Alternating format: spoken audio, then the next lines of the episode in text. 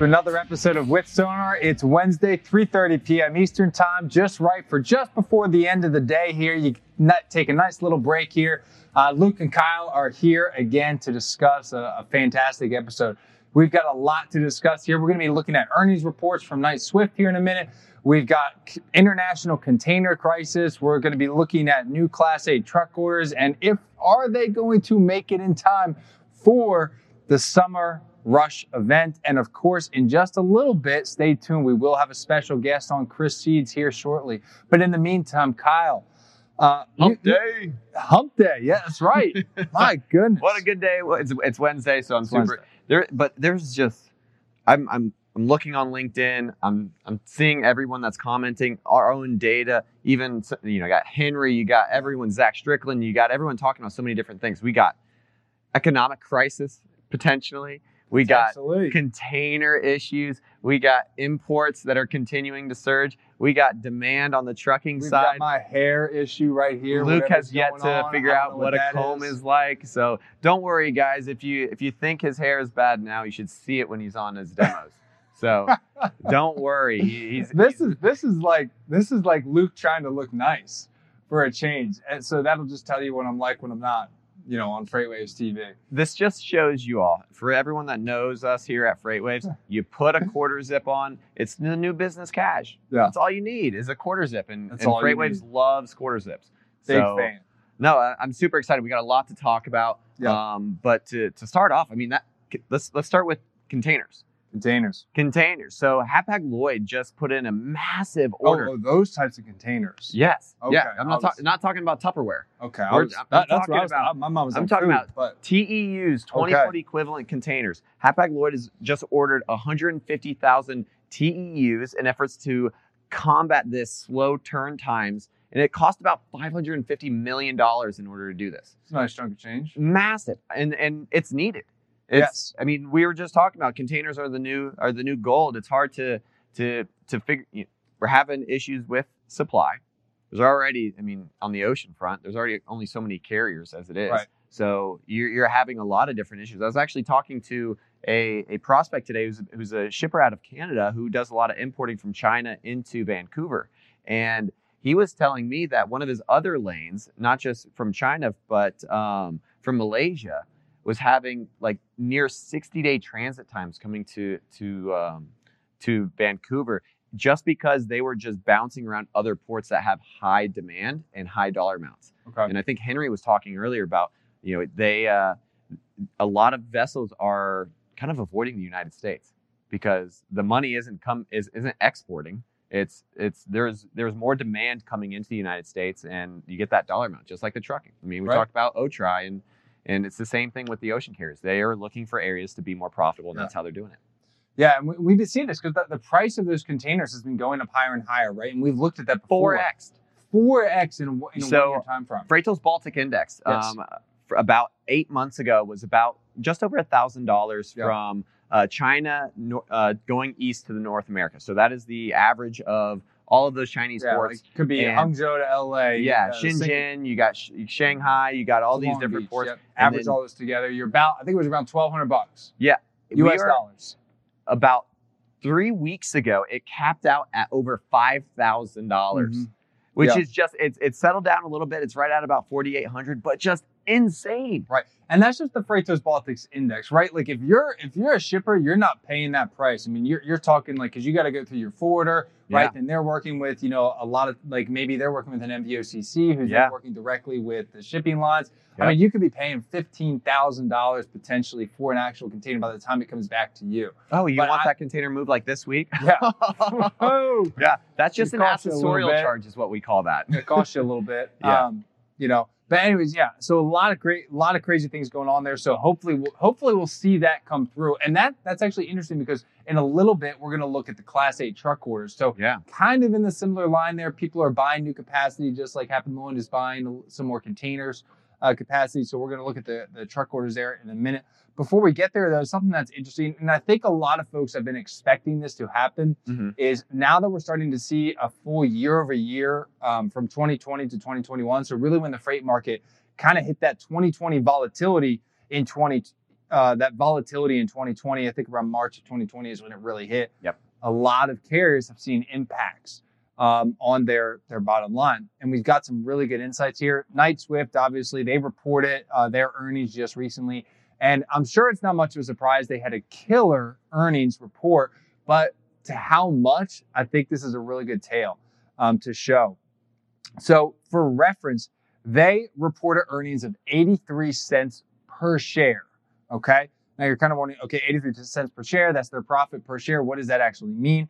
Well, to give you a reference point, all right, that's 39 cents higher than where they were in Q1 of 2020. Right. All right. just So quarter over quarter. So Q1 of 2021, they were 39 cents higher. So more than a 50% increase in, in profit, or right about a 50% increase year over year in, in, in earnings, which is unbelievable. Believable for the carriers out there, they were operating at, I believe, an 84% operating ratio, um, which is very high, well above the average. I think this time last year, most carriers were operating around a 98% operating ratio um, on the dry van side. So extremely high. Yeah, that's, Um, that's great. And even you know their stock price, it was low 40s and and this time last year, and Yep. now it's upwards. It kind of peaked a, a few days ago above 50, back down a little bit to about 48, but Right. but trending up into the right, Trending up always the right. direction you want to be in. So Absolutely. So a lot, a lot of crazy things there, and I think we'll probably continue to see that trend, and we may even see those earnings reports go even higher as the contract rates finally, the higher contract rates finally start to go into the mix. We've seen that happening. Uh, obviously, spot rates have been very high for a while, right. uh, and they're continuing to run parabolic, as uh, we like to say, as our fancy buzzword what a, here. what a word to drop on the week that Dogecoin. I know. I'm just sorry. has a just had to peak. slip that one in a little bit. Oh God! So everyone who doesn't know, Luke's a he's a big believer in the cryptocurrency. What is your thoughts? I've heard a couple different uh, different perceptions of like how this is just yeah. making fun of crypto. Crypto is this way of the future, and how people are supposed to be buying, and it's new Oh, currencies, and it's disrupting the market. Blockchain, Right. Dogecoin comes in as a joke and says royal middle finger. You know, So okay, so here's the, so I've been I've been investing in crypto for a number of years now. Right. Okay, I've, I've been through various high cycles of 2017. I've been through low cycles. We're Right. kind of back at a high cycle now, right? You know, it goes ups and downs. And this is just one dummy's opinion here. Okay, I have li- I mean that, that's all it's going to be. I'm not going to give you any specifics. Don't do anything based on what I tell you right here. But um, my opinion on Dogecoin is, yeah, it was created, I believe, in 2015 as a joke. They were just kind of, you know, messing around when crypto was beginning to gain steam. Obviously, it had been around for a number of years before then, but um, not really, you know, not really, not a whole lot going on in the crypto space apart from a couple of the major coins there: Bitcoin, Ethereum, Litecoin, a few others. Right. Um, and it doesn't really do anything until TikTok. A lot of folks it started to gain steam on TikTok. People like just invest in it, and then Elon Musk got a hold of it. My my thing is this: it's um, it's a meme, and like GameStop, we'll compare it to that. We saw a massive rush in GameStop, and GameStop is definitely off of its high. I believe about more than 50% down from its high during that little uh, short pump that happened at the beginning of the year. I Short would- pump. yeah, whatever. That's not even an official term there, um, but I'm I'm making it one, and I wouldn't be surprised if we see Dogecoin do the same thing. Could it reach a dollar like some people say? Maybe. I have no idea, nor does anybody else. But um, eventually, the party will probably end for that coin, and others that actually have more legitimate use in the world will probably stay. Now, I could be completely wrong. I've been wrong on many things before, and I'll be wrong on many things to come. But that's just my personal opinion uh, from somebody that's been in the space for a few years now. No, but, But that's not what we're here to talk about today. Right. You're getting me distracted, okay? this isn't with Bitcoin. This isn't, yeah, this isn't with Bitcoin or with Dogecoin or with Elon Musk, although that With would be very fun. With That would be a crypto. great That might need to be a spinoff here. Let us know in the comments below. Um, but no, we've got a we've got a very special guest here joining us today, and it's actually our first repeat guest on Huh. with Sonar. Very special indeed. Um, so joining us today to talk about some of the craziness going on in the in the space of the freight world and maybe what the summer months are going to look like. Please welcome Chris Seeds, the sales director at Bridge Logistics. Chris, how are you doing today? Good guys, happy to be a part of the show again. I'm, I'm honored. The first uh, first repeat, that's huge. Absolutely. Love to have you. Also, by the way, Kyle and I were talking earlier before the show on how, you know, when we invite guests on, some folks are, you know, we like to keep things casual, right? Apart from, you know, I feel like I'm in a black tie event, you know, wearing my quarter zip, but for the most part, it's pretty casual. Yeah. And, you know, sometimes we have folks like, oh, TV, we got to be really formal, really fashion. I love the fact that you're in a hoodie right now. That is absolutely fantastic. And but I think we need with Sonar hoodies. Uh, well, I'll get on that. I just took my. Uh, I just took my. I just took my tuxedo off uh, five minutes ago, or I would be uh, dressed to the nines as as well as you guys are. But just took it off. There you go. Awesome. No, almost, I'm, I'm happy to make it on. Having some having some technical difficulties here, but your uh, your Freightwaves team did a fantastic job on having me switch to my cell phone. So you guys are about this big, but from here, Luke, the hair looks great. I appreciate that. That is a lie in its own. We'll just hey, say hey, we don't. Hey, bliss. hey, but just in case, you know what? I'll uh, I'll get a, uh, a bridge swag hat in the mail to your brother, just in case you. I appreciate that. I will. I will wear that. Um, and uh, that's two weeks in a row now that the Freightwaves uh, team has been um, swooped in. Yeah, swooped in, come to the rescue, and been uh, commemorated on their efforts. So uh, we don't get too many praise. We don't want to get to their heads, even though it's well deserved. No, perfect. Well, to start off, Chris, I mean, who would have thought, you know, where me and you came from about a year and a half ago, it feels like, I think, uh, you know, we started this whole yep. sonar journey and, and me and you ha- had met. And then now your, your whole persona on LinkedIn now, I mean, that, that's just phenomenal. So tell me a little bit about what you've noticed from just putting out that content and how that's developed so far. Yeah, so we, you know, we partner with a number of companies, but I think, uh, you know, one of the, the the the most impactful recently, like you said, over the past year and a half, has been, um, you know, Freightwaves and Sonar. You know that that the platform, and I've said this before, uh, and I'll say it many times um, in the future. Here is just it's allowed us to just you know gain such a um, such a different insight, and it helps us really to evaluate. And I say it all the time, um, and explain that uh, the why behind the what, which is so critical. And um, you know, it couldn't have been a better time uh, for us to, to to get involved with with Sonar and uh, you know establish this partnership. Um, over the last, as we all know, year and a half here, um, you know things have been crazy, and so you've had a uh, enormous uh, thirst for information and a need for understanding, not only just on the shipper side but on the carrier side, and honestly for us to to inform our employees. And you know it's allowed us to do all those things on a very high level, uh, not just through you know, what not to miss with Chris and, um, you know, putting that out, um, you know, on a weekly or biweekly level, but, you know, being able to have those conversations with customers off camera on a regular basis, being able to have those uh, conversations with carriers, um, as well as employees so that they can, you know, be advisors, not just brokers or sales reps, but advise, um, you know, their prospects and customers about what's going on and why. Love that, Chris. That's that's absolutely fantastic. I think you hit the nail on the head there, and that and that's a massive differentiator, right? I mean, anybody can anybody can find a truck, right? At the end of the day, there's not really a whole lot proprietary about somebody finding a truck. Sure, somebody might have better relationships with their carriers or whatnot, or you know, be able to keep keep uh, you know their shippers involved with the transits and all that. But to be able to advise, I think that that's the next level, right? You know, to be able to take yep. it to that level yeah, Cincinnati is a um, you know it's a saturated market, and uh, you know you have to be able to differentiate here um, in the city with all the great players that are surrounding us. You know the, the big guys.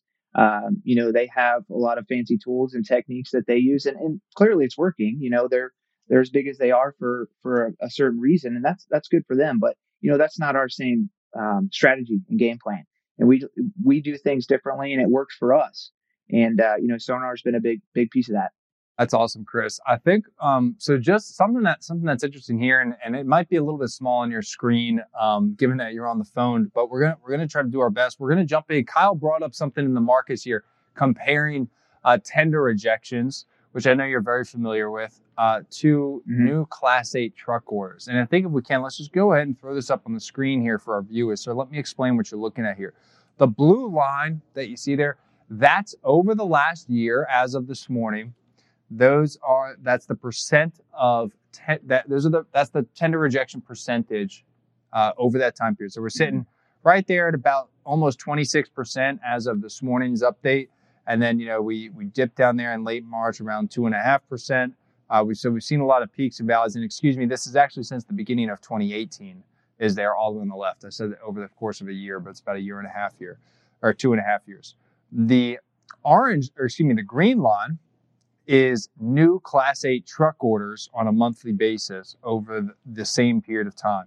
So we can see here we peaked out uh, right here in, um, I guess, what's that, end of November, and we've kind of stayed around this really elevated level around that 39 to 42,000, 45,000 uh, orders range. We didn't haven't seen levels that high since the end of 2018, and then obviously when all that capacity hit the road, that caused tender rejections to drop. Yeah, I mean, I love it. So this is this is the reason why we kind of chose this chart was it, it gave you a little bit of that flavor of you know we all know what 2018 was, and and 2018 was kind of similar to what we're going through right now, which is we just it, there was so much demand for freight, you could really pick your price at, at, a certain point. And so what happened? We bought more trucks. Then what happened? We oversupplied the market, super super soft, and now we're back to where we were. So just kind of proving that cyclical nature of the transportation industry.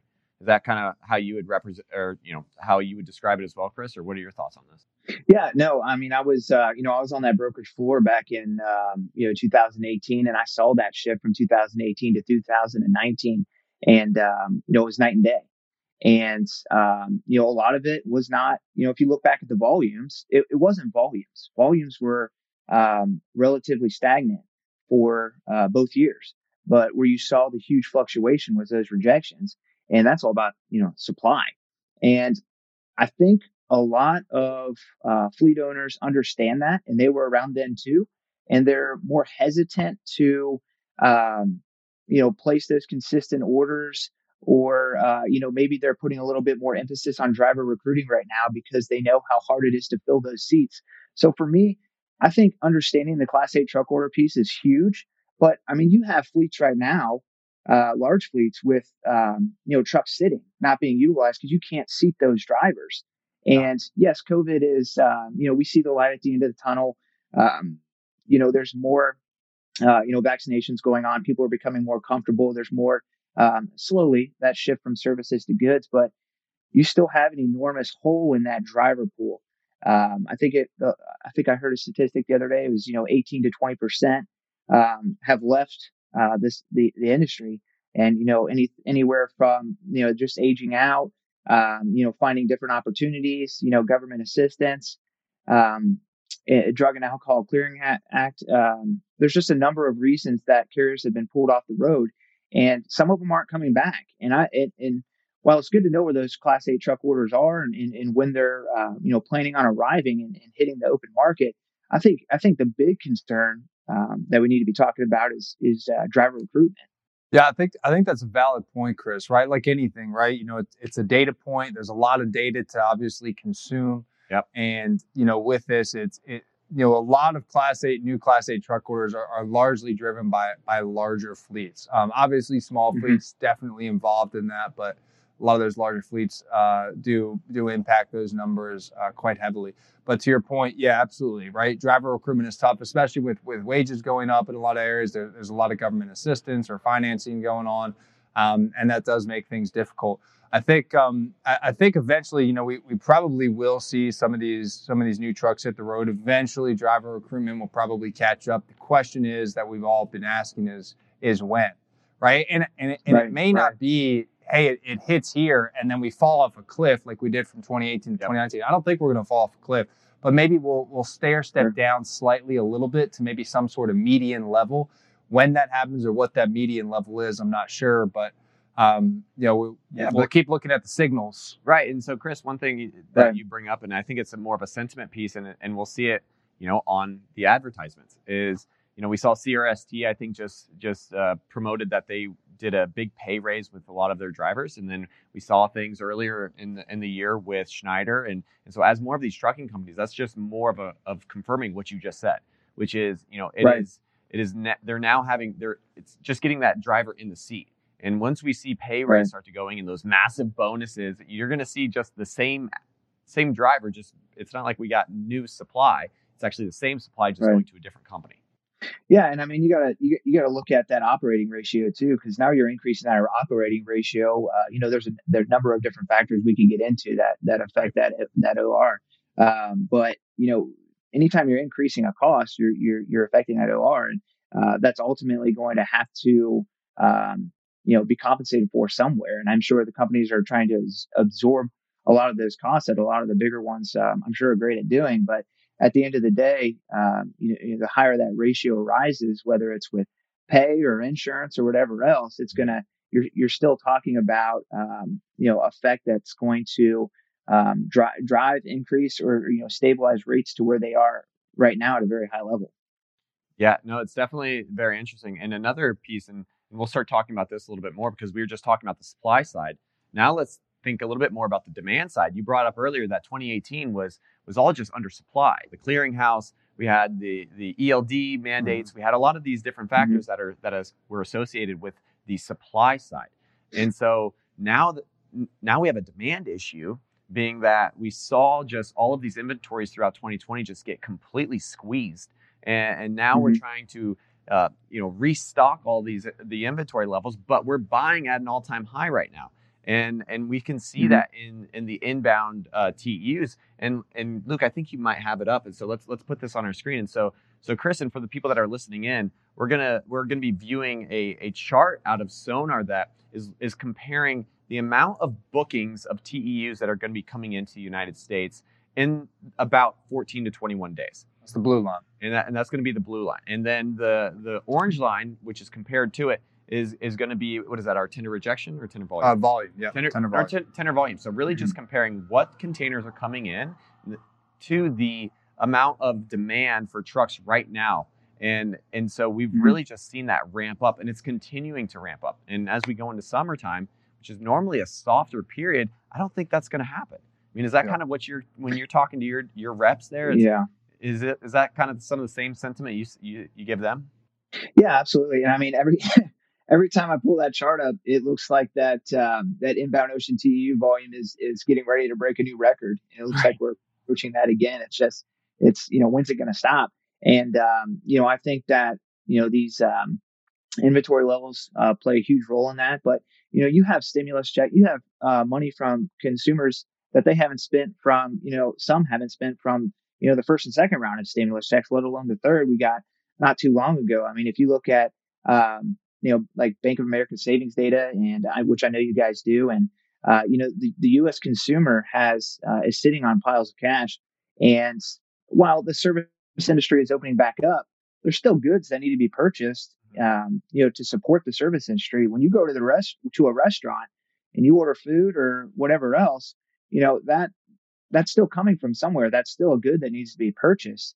So I think that until you really open things up on a large scale, you have people, um, you know, re- re- resort back to that service as opposed to good aspect, and you have, um, you know, an abundance amount of drivers re-enter into the market, you're not going to see um, those volumes, um, you know, tick down at a, at a um, at a high level. I, I think that's going to be a gradual decrease. And you know, like I talked about this week on What Not to Miss was, um, you know, how those volumes are being dispersed across the U.S. You know, everybody knows everything about Ontario and Los Angeles and or uh, the Ontario market, how the Port of LA and Los Angeles are just uh, have been gangbusters for the last you know year and a half. But you know when you look at uh, the diversity you're starting to see to Houston and Charleston and, and Savannah and um, you know a, a, number of other um, you know ports that aren't used to seeing these high level of volumes for a very long period of time.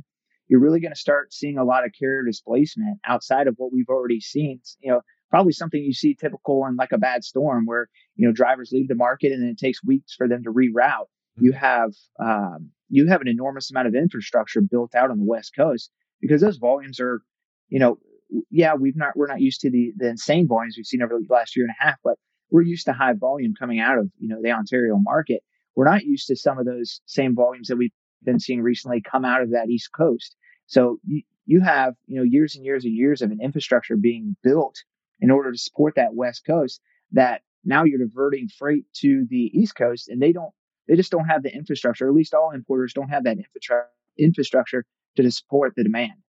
Yeah, no, exactly. And I think what we talked about just before you came on is that also it's that's not where the money's made for the vessels as well. So they're only going to supply so much capacity yeah. to that East Coast because we all know that the, the, with the trade deficit and what you can now charge for that China to to East Coast, Freightos Baltic was above 5,000. So, I mean, yeah, they're making Right. so much more money on that side. I can totally see some sort of manipulation. I'm not going to say it's rigged. I'm not Oh, hey, um, hey, hey. but some sort of manipulation that's going to cause that supply side to then fall down even more on certain areas. I just want to say the to anybody listening, I'm not with this guy. I don't know. all, who of, he yeah, is. all of a Yeah. sudden I get whacked over here. Yeah. Like, you don't talk about the vessels, all right?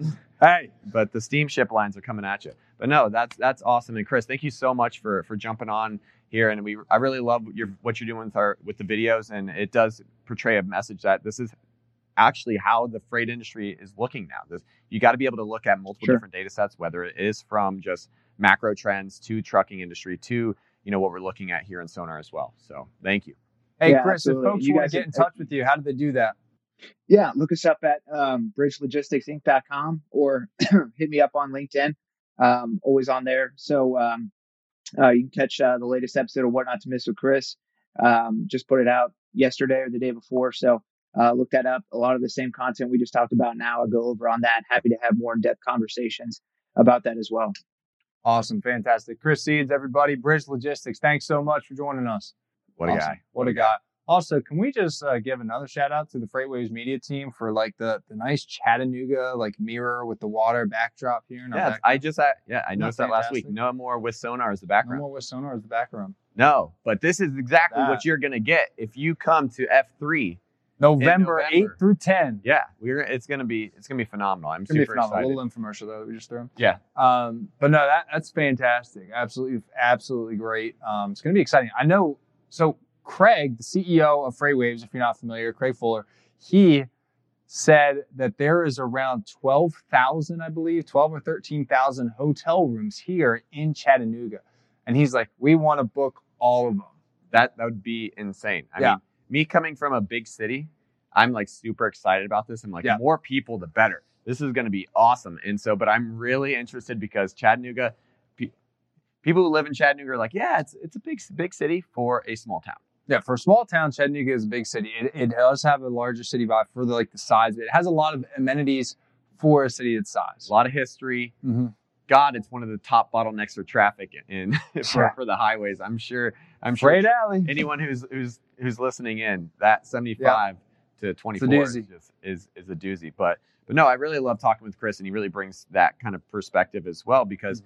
their bridge is not the largest company in the world No. i mean they they to his point they are having to compete with all of these other brokerages who do maybe have venture capital backing or was able to just acquire or grow to a point where they're just so huge they have this this and this budget in order to you know have proprietary proprietary technology so they've had to really do a lot of things and they're probably one of the one of my best customers that i've had that i personally brought on where they've just had so much success with it Yeah. So like no others have had success. You're saying, none of yours. Number all one of all of mine. have. all of you every single one. every single one love it no every customer is successful with sonar and and so next week i think Yep. we'll dive into a little bit more of an educational background of, of what we can do with Yeah. sonar for you guys because i know we're always just showing you exactly what the what uh, what happens at the end of it but next week i, I know we want to show you a Yeah. little bit of a little bit of the magic how it actually gets to that yeah, screen little little the meat and potatoes. And I think too also some of like the the actual tools and features that, that folks utilize day to day. Right? How do you make a decision on pricing? How do you make a decision on forecasting? How do you actually use the forecasting tools? Yep. Um, where do the forecasting tools even come from? And and, and a whole lot more uh, in the suite there. So it's going to be really really exciting to to dive into that. And we've got some really big updates coming out here soon as well. Like the, like they're like we're not done. Like Sonar is never done. It's like you know never be satisfied. Um, so there's a lot more stuff coming out heat. soon. Summertime heat. We got. I want to say some things, but I can't. I can't, Can't spoil the fun. I can't spoil the fun. no we're super excited but Fun. uh, That's right. Yep. So, anyways, we're excited, folks. Thank you so much for joining us today on with Sonar. We will be here again next Wednesday live, 3:30 p.m. Eastern Time. Tell your friends and everybody, of course. And if you want to learn more about with Sonar, feel free to leave a comment for Kyle or myself below, and we will be happy to take you through the process. Have a fantastic day, and we'll see you next week.